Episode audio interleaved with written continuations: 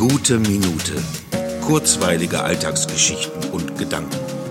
Mein Name ist Matthias Hecht und jetzt geht's auch schon los. Heute Mittag gab's Steckrübeneintopf. Sehr lecker.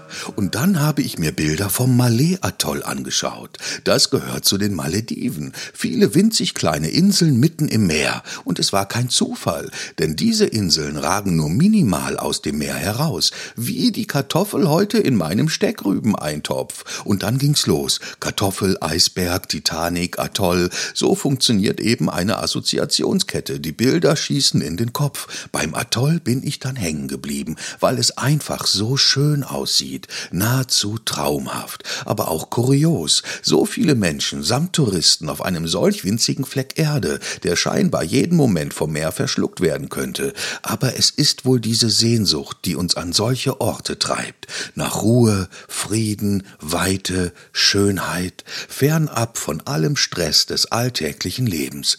Schon toll, so ein Atoll.